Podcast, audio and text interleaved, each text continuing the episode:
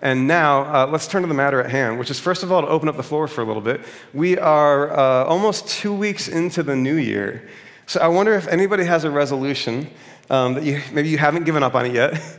and you want to just name it for us. We're going to do a brief little crowdsourced open floor. Uh, we're not looking for the whole story behind the resolution, although I'm sure it'd be beautiful if we had the time to hear the whole story behind the resolution. But I'm wondering if anybody just wants to share the headline on a new behavior or a new goal or a new challenge that you're embracing in the year 2020. Anybody want to raise their hand and tell us what you got? Yes, sir. Be present. Be present. That sounds great. I feel it. I feel you right here. Thank you. That's excellent. Be present. Thank you. Uh, what else? Yeah. I'm listening to the Gospels.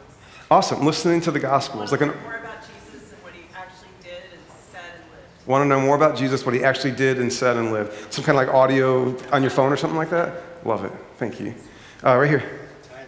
Tithing again. Amen. No, I'm just. a joke. Yeah. Thanks, Jay. Uh, was there one back there? I had one. Um, surrender. and Surrender. words. And surrender to kind of this flow of God like working through me, which is also going to take courage. So courage and surrender. Love it. Surrender to this flow of God living through you, which is going to take courage. So, courage is the other word. Yeah. Not. To not control. Yeah. Awesome. Thank you. Anybody else? That gets me excited, guys. Thanks for sharing. Oh, right, right here. Um, I usually, God usually gives me, gives me a word every year, and this year is manifest. Is the word that you feel like God's given you for the year. Yeah. You want to say any more about that? I'll let you if you want. Uh, just some things that should, should have happened a long time ago. It's just time to, for them to, to manifest. Got it. Some things that should have happened a long time ago. It's time for them to manifest, time for them to show up. Yeah. Thanks, Pam. That's awesome. Cool. Well, um, we want to talk, uh, starting this week and for the next several weeks, about the heart behind a lot of these resolutions, which is um, to grow. Right? I mean, like a lot of us, we get to the new year, and there's something about the new year that reinvigorates a desire to keep growing, to keep going in our life journey and like becoming who we are and what we're here for. And like even that is beautiful, I think. Like the idea that we have this capacity to strive for, for more, to get better, to not be stuck where we are, but to keep going. I mean, even that for me is a reason for faith, to believe that we're not our, our own in this story, that we have this sort of drive or this thing that calls us to keep going forward, right? Now, to talk about growing, I want to turn to a, a scripture that may not be one that you often think of in a conversation about growing, but I think it's going to open up the whole topic for us. So, this comes at a place in John's gospel. This is um, at late, late in John's gospel where Jesus has been crucified and he's, he's just been resurrected, but the characters haven't figured out what has happened yet. So, Mary, his, his friend, one of his closest in the Gospels, has gone to his tomb to tend to his dead body. And she sees that the tomb is open and it appears to be empty. And she's really like alarmed by this and doesn't know what's happened. Her assumption is perhaps that the same people that killed Jesus have now taken his body away just to sort of pour salt in the wound of loss for his friends and to insult his movement even further. So Mary sees this and then she goes and gets uh, Peter and John and brings them along to see what's happening. And they kind of peek their head in and they run away. So, as usual, the women are first in and last out on the, on the situation. So she's there uh, after John and Peter have run away from this, and she's, she's trying to figure out and make sense of what this empty tomb means for her. And we're going to go into the story and, and see if it helps us think about what it means to grow in the year 2020. Okay, check this out. Mary stood weeping outside the tomb. As she wept, she bent over to look into the tomb, and she saw two angels in white sitting where the body of Jesus had been lying, one at the head and the other at the feet. And they said to her, Woman, why are you weeping? And she said to them, They've taken away my Lord, and I do not know where they have laid him. But when she had said this, she turned around and saw Jesus standing there, but she did not know that it was Jesus. And Jesus said to her, Woman, why are you weeping? Whom are you looking for? Supposing him to be the gardener, she said to him, Sir, if you've carried him away, tell me where you've laid him, and I will take him away. And then Jesus says her name to her. He says, Mary.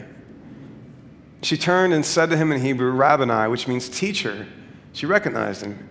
And Jesus said to her, Don't hold on to me because I've not yet ascended to the Father. And this is the peculiar thing that I want us to hear together as a community. Jesus says to Mary, Don't hold on to me. This is strange. Jesus has been murdered right in front of her eyes, and now he's back with her in an unexpected turn of events. And understandably, she embraces him. This is her friend and her teacher. And for three years, she had known the life of God through him in her life. And then she lost him, and now she has him again. So naturally, she embraces him. And he says, Don't hold on to me. Or to be even a little more direct, the way that some translations have it, do not cling to me. Don't cling to me. Now, what's going on here? Well, there have been some theories uh, interpreters have offered for what might be happening. Uh, one idea here might be that there's something about the nature of the resurrected Christ, the resurrected body of Jesus, that maybe there's, for some reason, like it's not good to try to hold that body or touch that body. Maybe there's just something about a non resurrected mortal person trying to interact with this like supernatural reality and it's not, not quite compatible. But the problem with that explanation is the same resurrected Christ in the same stories finds himself with Thomas, and Thomas is having a hard time believing the resurrection. And not only is Thomas allowed to touch Jesus' body, but he's compelled to. Jesus says, Put your hand on my body. I want, you to, I want you to be in touch with the reality of what's happening right here in front of you. I don't want you to have to doubt. I want you to get out of your head and, and into this experience right now. So touch my body, see the wounds, right? So that doesn't seem to be a, a useful explanation for what's happening here. Other people have wondered if there's um, something about Jesus being a man and Mary being a woman, and perhaps there's an impropriety in this sort of intimate embrace. And not that Mary meant anything wrong by it, perhaps, maybe just in her enthusiasm for this moment, you know, she embraces him, but it's like a, maybe there's an impropriety um, between man and woman here. But the problem with that, honestly, is that this is the same Mary who earlier in the Gospels had come to Jesus and had, had anointed his feet, had washed his feet with her hair and with a luxurious and expensive perfume. Now, that is a very intimate act. I don't know how you feel about your feet, but like to have your feet exposed and to have someone um, caring for your feet, that's, that's a profoundly intimate act. Um, in fact, it's so, it's so intimate that the people around Jesus have a problem with what's happening, but Jesus endorses that act. He says, This is good what she is doing. It's appropriate, it's beautiful, it's a worthwhile thing for her to do. So, those, those explanations don't make a whole lot of sense. Uh, I'm going to work my way slowly toward another picture of what I think might be happening here and why it might be useful for those of us who see the new year as a chance to start growing again growing in faith, growing as people, growing in everyday life and relationships. Uh, when we talk about growing, it seems that often what we mostly have in mind is more of the same. Like, I, I want to grow in my financial discipline. So instead of putting a couple bucks a week in my savings account, I'll put more bucks a week in the savings account. More of the same, just sort of increasing in the same direction, right? Uh, I want to grow in my fitness. So instead of going to the gym two or three days a week, I'm going to the gym five days a week, right? Uh, instead of uh, meatless Mondays, I'm going meatless weekdays, just to like eat more healthfully and be more conscious about the stuff I'm putting in my body. More of the same, right? Like that can often be the way that we think about growth. And I would argue that often that's exactly what growth calls for whether it's faith or fitness or any sort of part of our life, like often growth means more of the same. Invest yourself more deeply in the patterns that have gotten you this far. Big fan of that. However, the problem is sometimes growth doesn't mean more of the same. Sometimes growth means radical change. And I would offer like a few really obvious examples. One example would be that the acorn that you put in the ground doesn't just become more acorny, right? For an acorn to grow into what it's here for, it has to break itself open underground, and then a sapling, a little, little shoot comes out of the ground that looks nothing like an acorn. It's a radical change in form, right? Well, and then even the, the change in form from sapling to mighty oak is significant. We might appreciate and understand that the one leads to the other, but that, that, that sort of flexible green thing that can be easily sort of bent against itself coming out of the ground is, is quite different than that rigid structure which gives shelter in the woods that we call a mighty oak tree, right? For, for that acorn to keep growing has meant some radical, revolutionary changes along its way, right? Or the caterpillar, for example. Imagine the caterpillar that wants to keep growing. Imagine the caterpillar that's like, I want to be all that I can be, right? I want to be the most caterpillary caterpillar there's ever been. Well, of course, like that fixation on the form of caterpillar will prevent it from being what it's here to be. That caterpillar has to somehow find its way into the darkness for a while and, and really like let go of everything that it understood about itself or that we understand about it to emerge in a completely different form.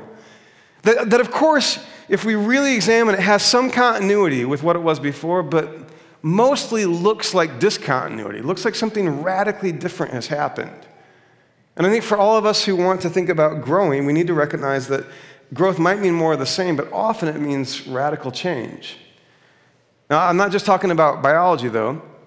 I think this is particularly true when it comes to faith or spirituality and the ways that we relate to Christian faith or to think about God. So, this is the part where I have to say, hang with me, okay? I wanna, I wanna give you some examples. And if you feel a little uncomfortable with some of this, excellent, okay? Um, the Bible, for example, and the history of Christian faith, they demonstrate that for humanity to grow up, there have been some consistencies along the way, and there have been some radical changes that were necessary. So if you read the Bible and you go to the texts that were written the earliest, or that reflect the earliest experience of the Hebrew people or the Israelites, if you go to the earliest texts in the Bible, it is very clear that everybody, including the Israelites, imagined that there are many gods, there are many deities, and ours just happens to be the best one. That's, that's actually what's going on. So when you read texts like our God is you know, the greatest of the gods or Yahweh is greater than all the other gods, like the, the first understanding, the first way to read that is to understand that for those people, they definitely imagined that there were many gods and that we just have the best one, the strongest one, right? Like we got the good guy on our side. And then something begins to happen over time. That, like, from that understanding, this change happens and later in the Hebrew scriptures, we discover that they've been awakened to the, to the reality that all of this and everyone has come from one source, that there is one God underneath and behind and giving life to all of this. That's a big radical change, and it's right there in the scriptures. And the only way you miss it is if you is if you're like you're unwilling to see it, but it's right there, plain as day, black and white in the text. Another example is that there's a, there's a, a point in the history of the Hebrew people's experience with God where it's very clear to them that the thing that God really cares about is that they get their sacrifices right.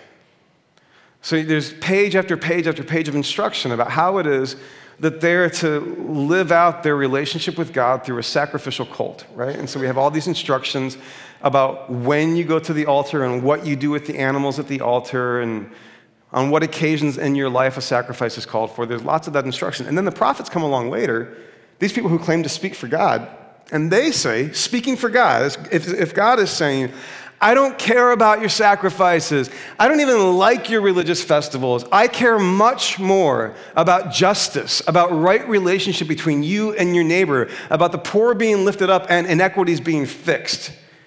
Like the, the sacrifice thing gets relativized in the voice of the prophets who say God has other priorities. Now we can like you know sit here you know with, with, with millennia between us and those texts and sort of enjoy how they all hold together and miss the fact that there was a moment in time where an awakening happened among the people. There was a radical change in the way that they thought about what God expected most out of all of them. This was for them to grow up a little further into who they were here to be, right? Uh, we can go further. Um, the Christian movement, the, the Jesus movement, very clearly began as a Jewish movement like in the, in the years during and right after the life of Jesus, it was the assumption of all the followers of Jesus that this is a Jewish movement and he's a Jewish teacher and it's for Jewish people. And then this disruptive and problematic thing happens, which is the Spirit of God starts pouring God's life into Gentiles who are also following Jesus. And then the Jewish people have to go through this really painful disruption. They have to let go or stop clinging to the vision they had of what God was doing so that they could lay hold of what God was actually doing. And you can read about this in the book of Acts and in the, in the letters that Paul writes. Much of what's going on in the New Testament is people who are grappling with the change that God requires of them from thinking of this whole movement as ethnically and religiously Jewish to realizing that it's bigger than that, that it's different from that. And the only way that the people are able to keep up with what God is doing is to stop clinging to the modality or experience of God that they had had before God blew out their expectations and said it's bigger than that. How about this? Uh, everybody doing okay so far? okay, how about this? It's very clear that the earliest writings of the New Testament assume that Jesus is coming back in roughly five to seven days. That, that's an honest, plain text reading. That the, that the operative assumption for the earliest followers of Jesus after Jesus went to be with the Father was that we have a very, very short time clock on this game. Time's about to run out, and he's going to be back here very, very soon, like in a couple of days, weeks, months, maybe a year, right? That's, just, that's a plain text reading of what's happening there. By the way, this is why Paul's early letters, in his early letters, Paul says, you know what, if you're not married, best that you stay unmarried. Because why would you waste your time setting up a family and a life when we got about six minutes to make sure as many people as possible understand what God has just done before God comes back to wrap it all up?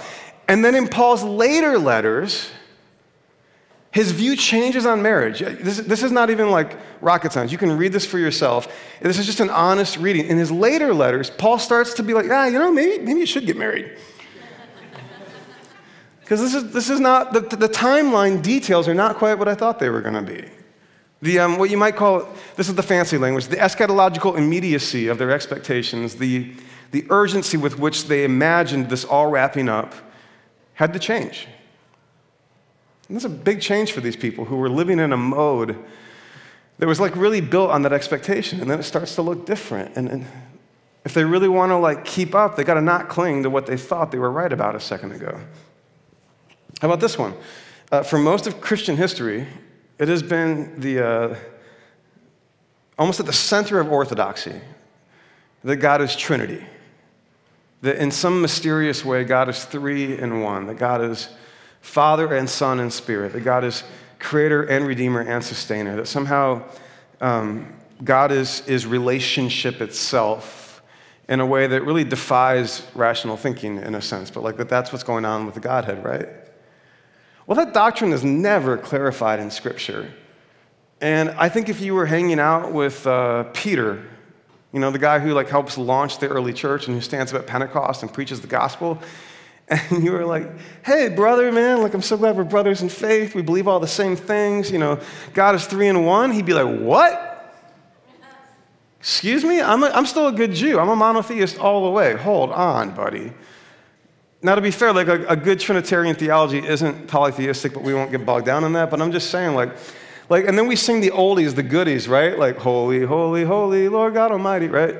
God in three persons, blessed Trinity. We sing that like it's like the old stuff, right? But there was a day when that was the new stuff. The idea that God is three in one. How about this one? There was a long period of time where the natural assumption for humanity was that the earth is the center of the solar system, the center of the universe, right? And then the Christians, they had scriptures to back it up, because don't you know the Bible says the earth shall not be moved? Well, the only way the earth shall not be moved is as if it, if, if it is fixed at the center of everything. And then one day, these guys like Galileo and Copernicus come along. And by the way, it seems that their pursuit of scientific understanding was driven by their faith. Because if God made all of this, then shouldn't you want to understand all of it? It's an act of devotion, it's an act of worship to pay attention to all of this. So they start paying attention to all of this, and they say, uh, Gang, we got a problem. It really looks like this planet Earth that we're sitting on is not the center of anything. This is really disruptive in ways that are hard for us to appreciate in the year 2019 when we've all sort of made peace, or at least most of us. I know there's that flat earth thing going on out there right now, but like most of us had made peace with the fact that like this rock that we are on is revolving around the sun and it's part of this much, much, much, much, much, much, much, much larger ecosystem, right? These are all moments where um, the community of humanity, the community of, of Christians sort of growing up in the world, have had to let go of something that they thought was really, really important to cling to.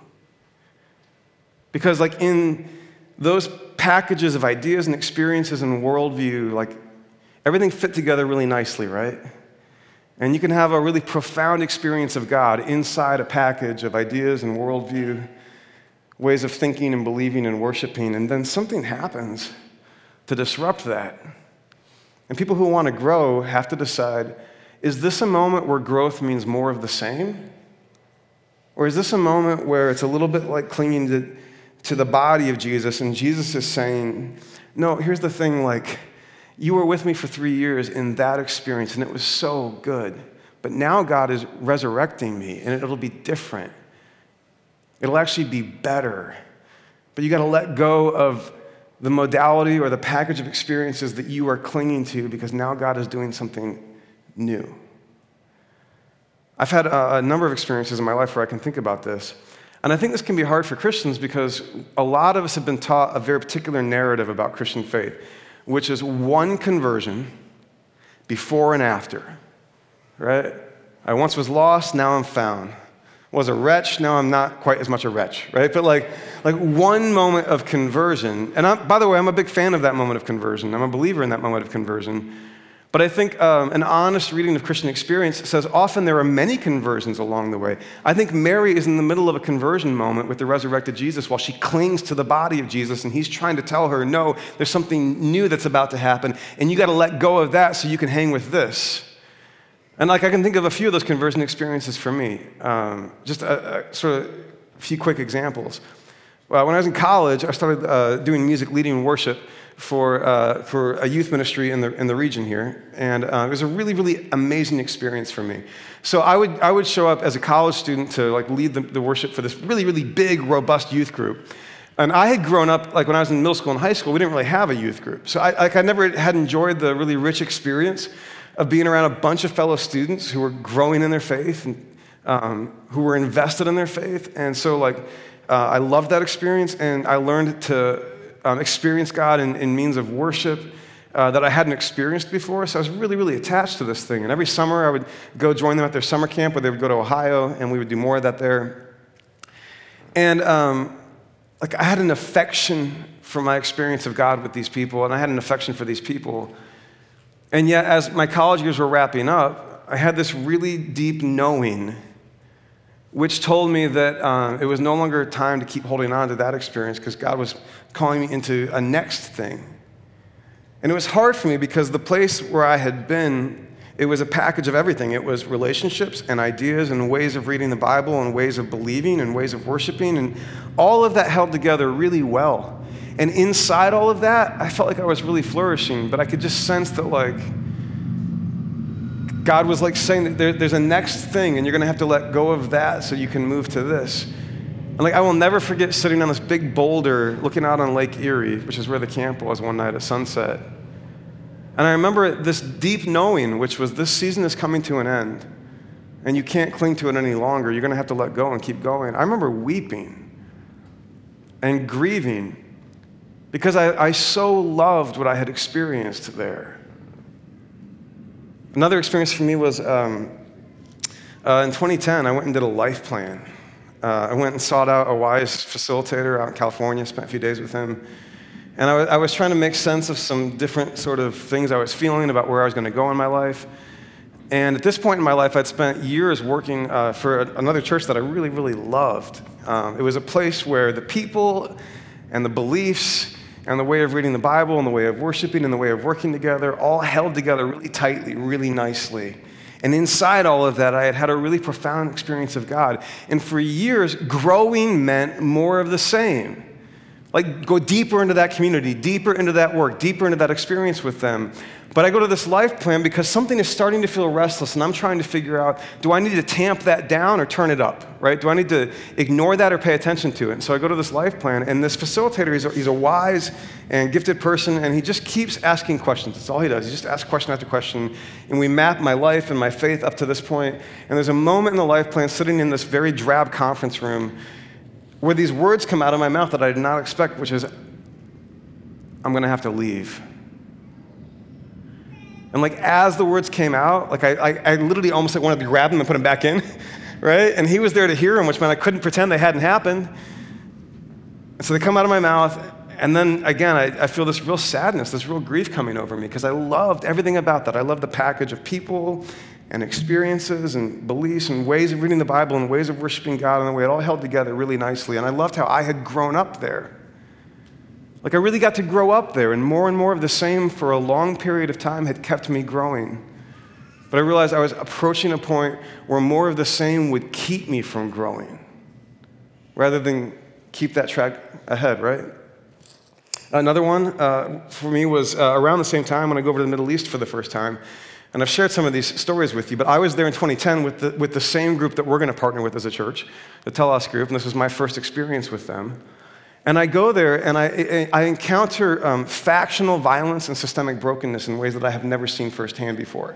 So, not just you know, personal problems in the world, but I mean factional violence, where communities and neighborhoods and countries are warring against one another. And the violence is real and the pain is difficult, and it feels so deeply entrenched that you just you can't imagine that there's any way out of it. And I go over there with a, with a modality of faith that had gotten me really far in life. It was mostly about how I could grow up and be a good person, how I could avoid doing bad things, how I could live a life of hopefully some personal integrity with the Jesus that I was trying to follow. But I get over there and I realize like if, if all I have is like is just for Jason, it's just for me, like the Jesus that I knew at that point had nothing to say to a world where neighbors are trying to kill each other. I had nothing to say to that. And like I had a very clear sense that the thing I had been holding on to for a long time wasn't going to get me much further. And I was going to have to go through another conversion. I was going to have to start reading parts of the Gospels I hadn't read before and start letting Jesus teach me things that he had not taught me before. But it, it wasn't like smooth and easy. It was, it was a letting go so that I could lay hold of what was next. And it was hard and scary and disorienting for me. About the same time as that, I'm going to grad school, uh, and I went to grad school at a place that was a more diverse theological environment than the one that I had been in before that point. And I love that, by the way. I think it was the right point in my life to be in a more diverse theological environment. But the problem was, like, we'd be sitting in class, and like the way of reading the Bible that had gotten me that far just didn't work anymore. Because you sit in class with really smart people who have no intent to tear you down. These are people who love the Bible and love their faith, but their love of those things has brought them to read critically. You know, and so you spend a day reading other ancient creation myths that predate Genesis 1, and then you say, oh, wow, Genesis 1 really does kind of riff on these other myths, these other stories. What am I going to do with that? I remember, like, there were days when I would walk out of class so literally disoriented that I would have intended to go from the classroom building to my car. And half hour later, I'd be at the other end of campus and I wouldn't know how I got there, you know? Just kind of walking around in a daze. And like I, I realized at that point, like my way of reading this text that I love, like if I cling to the way that I used to read it, I can't go any further. I'm gonna have to let go of some of that so I can keep growing. Um, over and over and over again, the thing I was attached to and the place where God was calling me to, they were two different things. And I had to come to terms with the fact that growing at these moments did not mean more of the same. It meant that I had to let go and embrace some radical change. Um, now, I know some of you, like you walked to church on Sunday morning and you thought, this is great. It's early January. I'm going to go to church, going to get a good word from the pastor. He's going to like reinforce everything I think and keep me in the same direction so I can do more of the same so I can keep growing. And like that can be really frustrating because I've actually learned that a lot of people think that my primary job is to just reinforce everything and make it easier for you to ignore the things that are calling you to grow in new directions. But I just don't think that's my job. And the reason I don't think it's my job is because Jesus is there in the garden with Mary, and he loves Mary, and she clings to him, understandably, because it's in his body, in his life, in his friendship, in his presence that she has known all of these good things. And for three years, I suspect that she was growing and healing and becoming more of herself. And so Jesus comes out of the grave and sees her in her distress and like I'm, I'm with them in that moment. And like if I'm in Jesus' shoes, I so badly want to just embrace her and say, it's okay, everything's going to be the way it was. But it's not. And if you're Jesus, you know not only are things not going to be the way they were, they're actually going to be better. Resurrection is better. It's actually better. It's the resurrected Jesus who breathes on his friends and gives them the Spirit. And that's, he says that's actually better.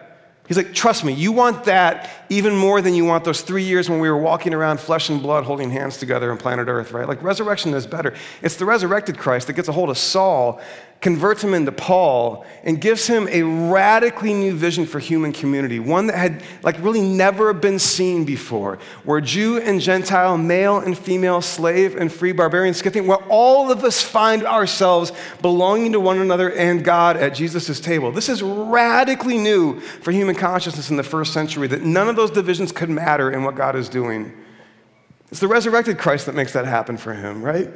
I think resurrection is better, but it's why Jesus has to tell Mary, and he might be telling some of us the growth that you want at this point means you might have to let go of some things and stop clinging.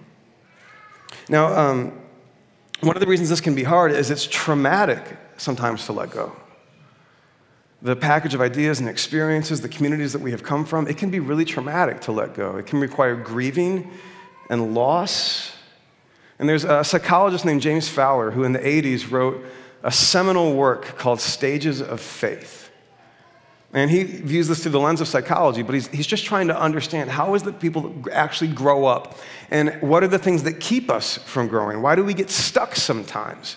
And how can we keep moving forward? And he had this paragraph. I was reading um, this resurrection account with Mary and Jesus. I was reading Fowler's Stages of Faith and they just rang out together in a kind of harmony that really helped me, and maybe it'll help you.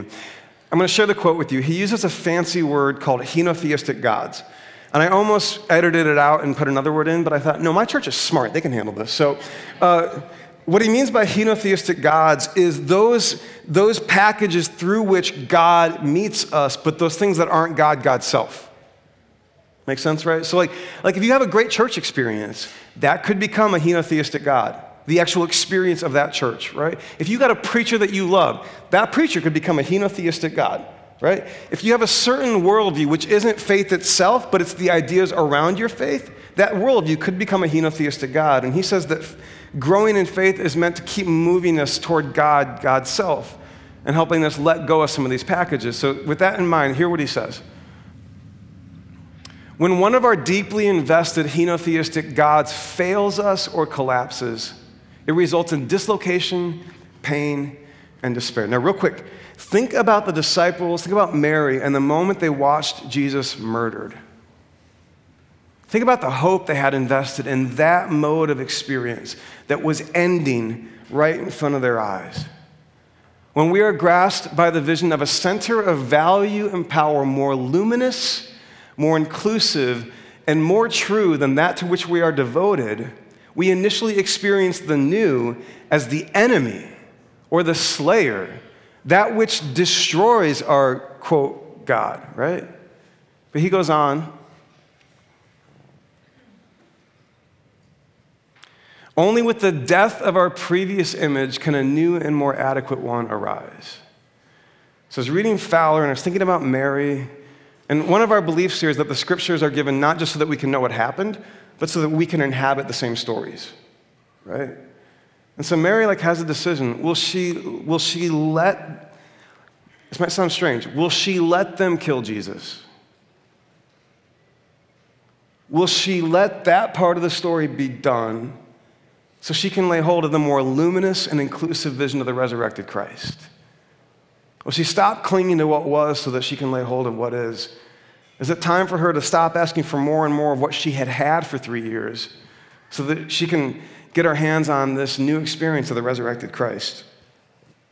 Um, this is not a new experience for many of us at South Bend City Church. I know that.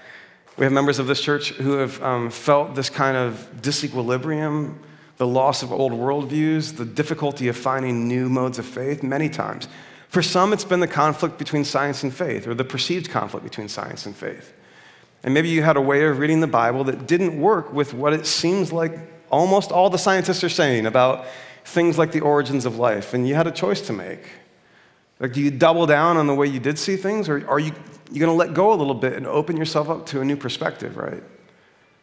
For some in this church, it's been the experience of uh, either being or knowing and loving someone who identifies as L or G or B or T or Q.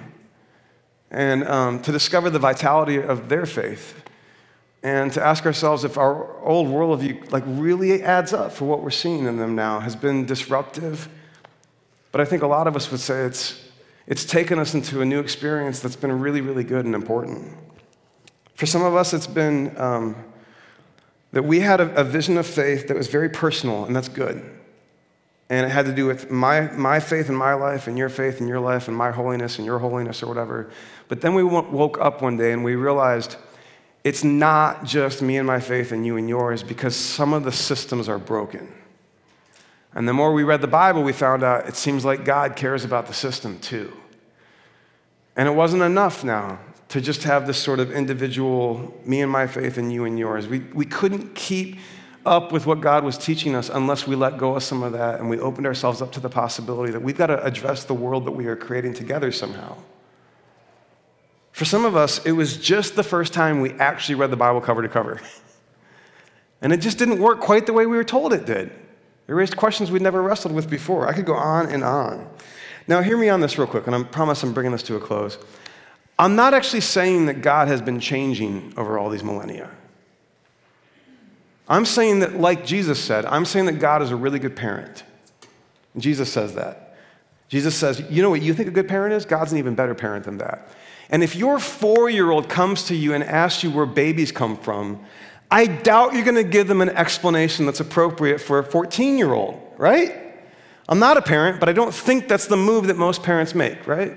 You're, you're going you're to meet them where they're at in their development and where their mind is at, and you're going to give them something appropriate and fitting for that moment in their life. But if you find out that your 14 year old is clinging to the understanding that you gave them when they were four, you might have to sit them down and say, Oh, honey, uh, there seems to have been some arrested development here, right? Right? Like you're going to have to let go of some of that so you can keep growing up and be where you are right now. That's what I'm saying about God. I think it's what He's been doing in the big human story.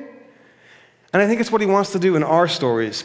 Because sometimes growing up means change. In the next few weeks, uh, we're going to unpack this in a few more ways. Let me give you a little sampling of what we're going to talk about. This is going to be sort of scattered over the next few weeks. We're going to talk about the Bible. Um, I'll give you a preview. I think the Bible is an amazing book with incredible resources for what we're talking about right now. But we're going to talk about the Bible. We're going to talk about the problem with the one legged stool. Just leave that there for now. We're going to talk about uh, the power and importance of sacraments and practices. We're going to talk about transcending where we've come from, but including it, because until you include where you've come from, you're just on the run, right? We're going to talk about putting things back together. There's a lot of us who've um, uh, maybe found a lot of sort of a deconstructive journey, right? Um, but I think the real point is to, you know, you, you, you build something that works for a season and then something happens to begin to tear it down. Great. Let's start rebuilding. Yeah, and the next thing you build, it might get torn down at some point too. Great. Let's start rebuilding. We're going to talk a little about parenting. Uh, I know we have a lot of parents in this community who um, I, think, I think what we feel clearly is it's like, man, I, I don't want to give my kids things that they have to unlearn the way that I've had to unlearn some things around faith. We're going we're gonna, we're gonna push into that a little bit uh, as we move through this. I'm going to give you all the answers.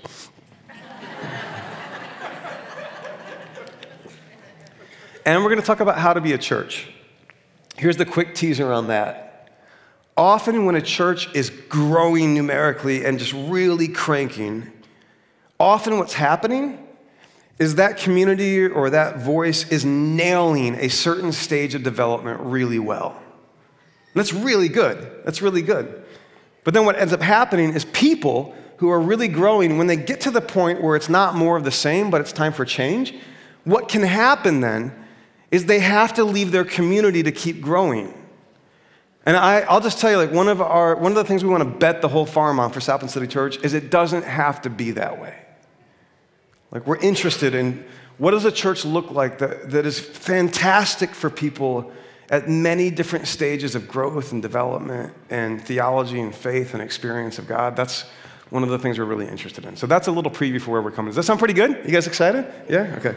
No, not at all. That's fine. Um, Dan's going to come up, and uh, Dan has um, created a really beautiful reflection for us before we go. It'll just take a few minutes, but it's, um, it's very pastoral. And I think it'll just give us a chance uh, to stop listening to me talk and to invite God to um, sort of lead our thoughts. Or if that's not where you're at right now, maybe just a useful meditation. But before He does, I want to put one more word in front of us.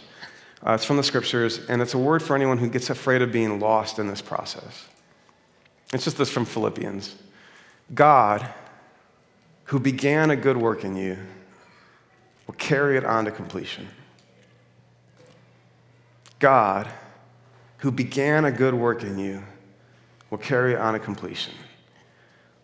I believe that for all my friends who are on the journey of the mind and they're asking new questions of faith and they're afraid they might get a little lost in there. I believe that for all my friends who are uh, on the journey of addiction and recovery. You might be afraid you're going to get a little lost in that journey. I just believe God's not done. You're not on your own. I believe that for those of us who feel like we stopped growing a long time ago, we feel stuck. I just don't think you're done because God who began a good work in you will carry it on to completion. That's what we are banking on these next few weeks. Uh, that being said, I'm going to let Dan lead us in this reflection now. Yeah, we're just going to reflect on our own faith journeys. And uh, we've been sitting for a minute, so if you need to shake out your limbs or stretch uh, before settling into a comfortable, open position, we're going to play a little music and we're going to take a few deep breaths together take a moment just to be here. And this is a reflection on our journeys of faith, but remember, faith and spirituality are categories that include all of our lives our relationships, our work, our play. So allow these questions to include all of your life too, even or especially the parts that wouldn't be explicitly labeled as faith or spirituality. We're going to begin this practice by recognizing the presence of God. A few deep breaths. And it might be helpful to repeat a simple prayer, something like God, guide my thoughts, or Christ, be with me. And if prayer isn't a word that works for you, just use this time to simply slow down and be present in this moment.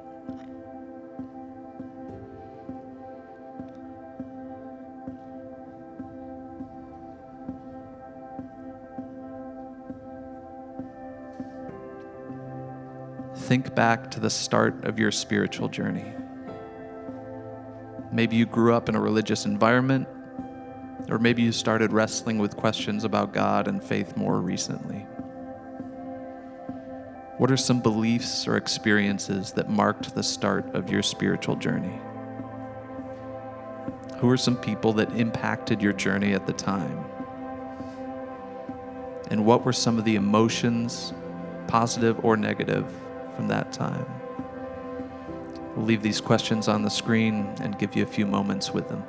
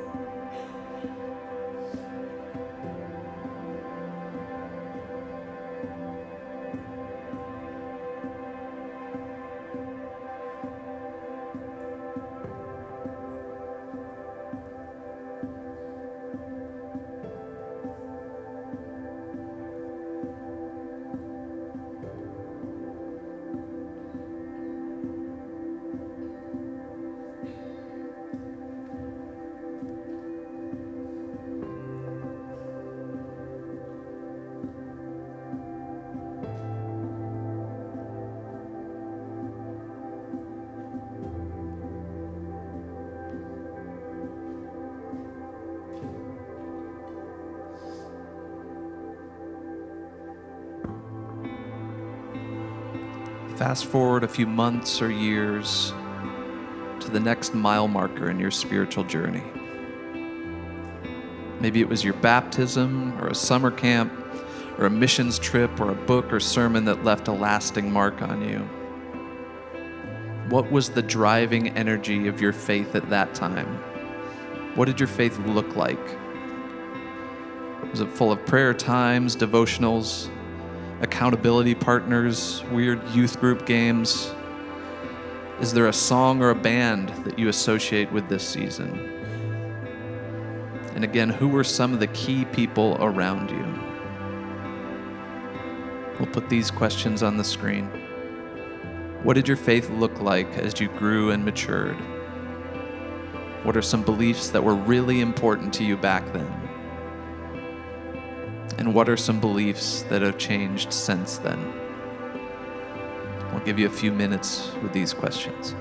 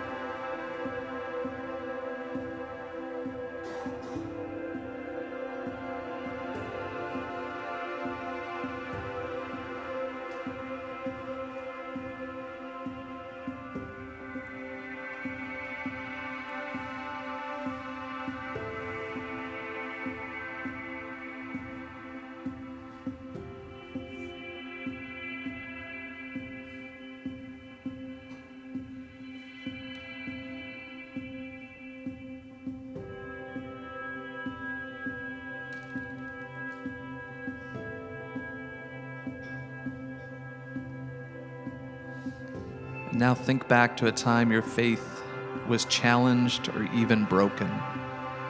Some call it a dark night of the soul. Maybe it was a season of deconstruction. Was there a moment that marked this leg of your journey? A traumatic event, a change in environment like going off to college, a divorce, or something more subtle like a book or a question? Think back to a time your faith was challenged or broken. What was your biggest worry or fear at the time? What questions were you asking God or about God? Did your faith eventually go back to the way things were? Or are things forever different on this side?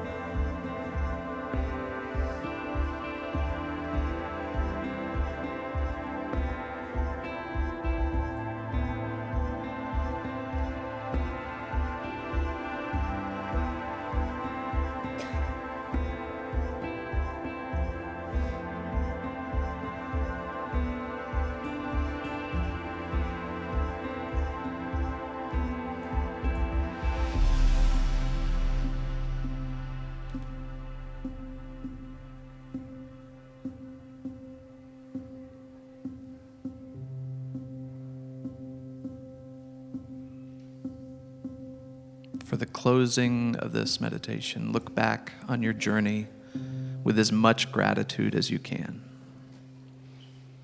Maybe parts are painful and you're glad they're in the past. Maybe you miss the simplicity and certainty from an earlier season. Bring to mind some of the faces and names that have helped you on your way, from the earliest steps in your spiritual journey to now. Spend a few moments giving thanks to God for those people.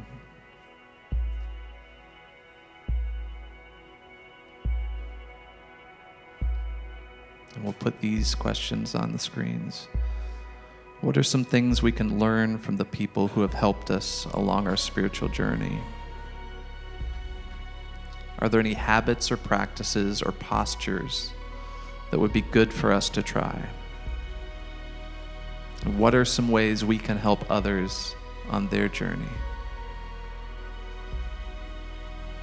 Spend a few moments with these questions.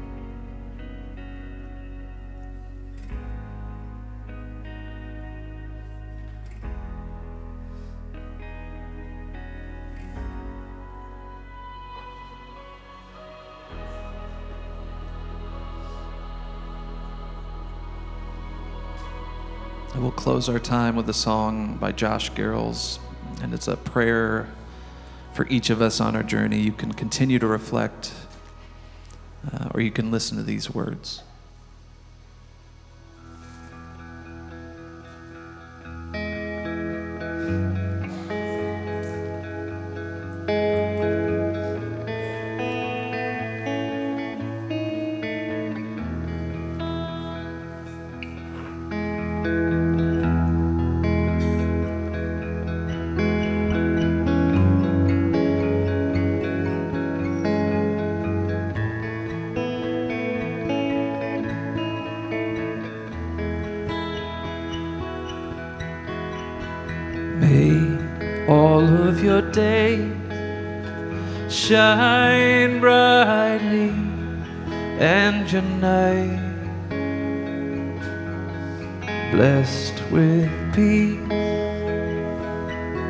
Wherever you lay down to sleep. All things are made good for those who believe. May you grow from the sea into a strong,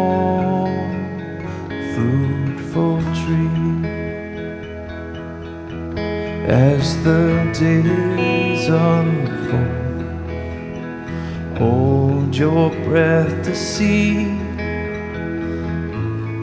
Life is a mystery.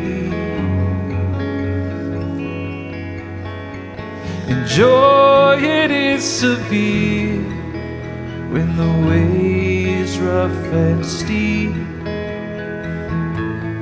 Love will make your days complete.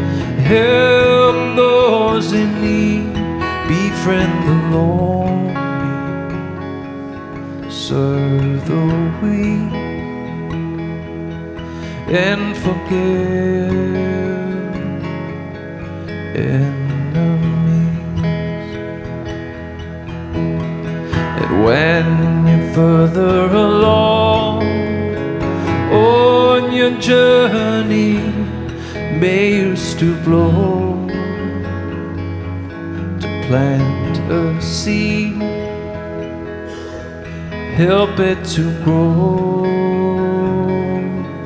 into a tree. As the days unfold, hold your breath to see. Life is a mystery. And joy it is severe when the way is rough and steep. Love will make your days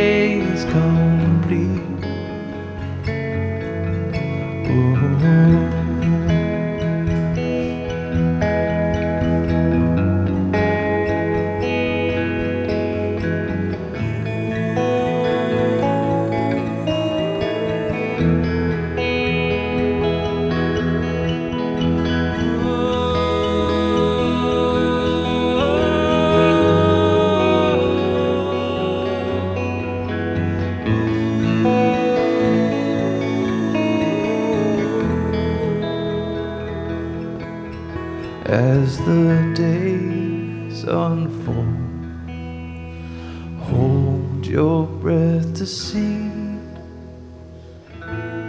Life is a mystery. And joy it is severe when the way is rough and steep. Love will make your days complete.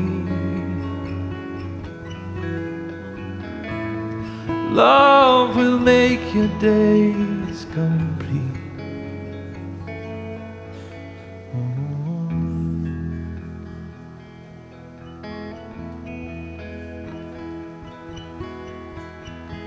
And to close, would you stand with us as you're able?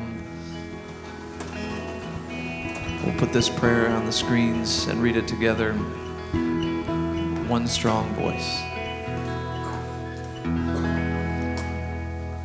Ever present Father, help me to meet you in the scriptures I read and the prayers I say, in the bread I break and the meals I share, in my investments at work, in my enjoyments at play, and in the neighbors and family I welcome, love, and serve, for your sake, and that your love and peace may reign now and forever. And may grace and peace be with you. Love you all. We'll see you soon.